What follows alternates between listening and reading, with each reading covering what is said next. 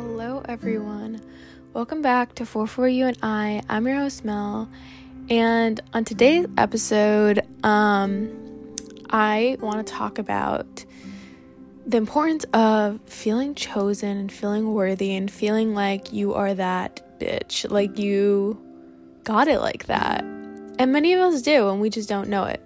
So, as humans, you know, we tell us we tell ourselves these stories of um, how our life is or uh, how until we get into this relationship we're going to be happy or until um, you get that dream job you're going to be happy. Until you reach that much money you'll be happy or whatnot you know? Um, and most of the time we're like chasing this happiness, but we're actually attracting or actually chasing more comfort of like what we're used to or um where we're chasing something to validate us and make us feel good for a few seconds. But what I've realized with my life is that um, you have to be the yes for yourself, you know you have to feel chosen in your life. You have to feel like you are the operant power of your reality and that you control what goes and what doesn't.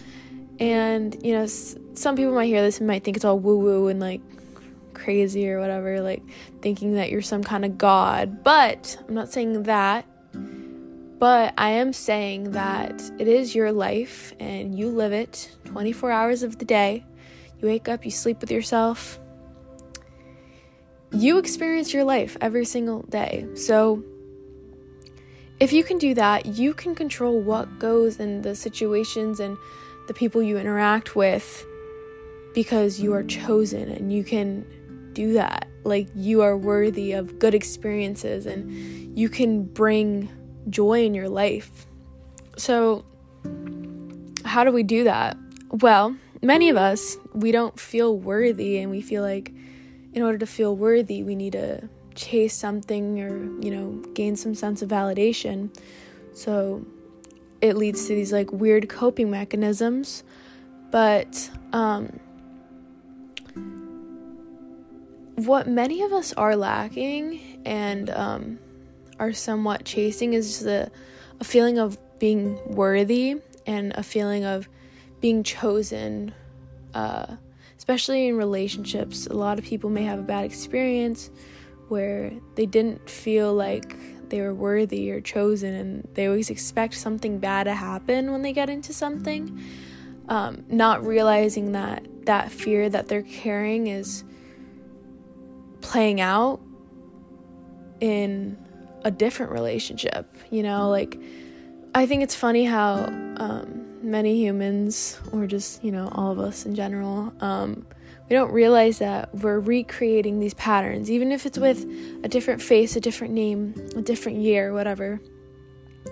You can be recreating the same emotional trauma with people and be experiencing the same pain because you're expecting pain, you're expecting um, all this hurt that you've dealt with in the past. And in order to stop this, in order to soothe yourself and be in a stable state, um, what I've realized in my life is do the inner work, give yourself that love, and heal. And healing can mean a lot of things for a lot of people, but um, for me at least, it's affirming things to myself, telling myself the story I want to believe of what my life is, and not saying, like, not being basically a victim of my life, not being like, oh, this is who I am, this is where I come from, this is how my relationships have always been, and this is how they're always gonna be. Um, this is how people see me. This is how, um, you know, uh, whatever, whatever the story is. Um, when I stopped doing that, when I stopped feeling bad for myself and not feeling chosen or worthy, um, I started telling myself the story I wanted to hear and told myself, of course, like I'm chosen, like people love me, like I'm not a burden to be around, like people enjoy talking to me. And like when when you shift that like narrative in your mind even if it's like something little like expecting like well my home life is kind of crazy because i have so many siblings. So like even if i expect you know chaos to happen that day. It probably will happen because i'm expecting it. And it's i talked about this in my law of assumption video but if you're expecting to not be like chosen or worthy uh, people will show you that in your reality. And um, that's why i think it's so important to do the inner work and to remind yourself that you literally take charge in what happens in your life. Like you have that control. Like how cool is that? Like you literally are able to change your life in any moment. You can have an idea and work towards it. Even if it takes day, every single day to consistently get there, you can do that because you have your whole life to do it. And you know, some people might hear this approach and might be a little lazy and procrastinate and be like, "Well, I have my whole life to do it." But I don't like that approach either, but um I think if you know that you have so many opportunities and are able to basically wake up every single day and decide how your life is going to be, why not choose the best life you desire and want?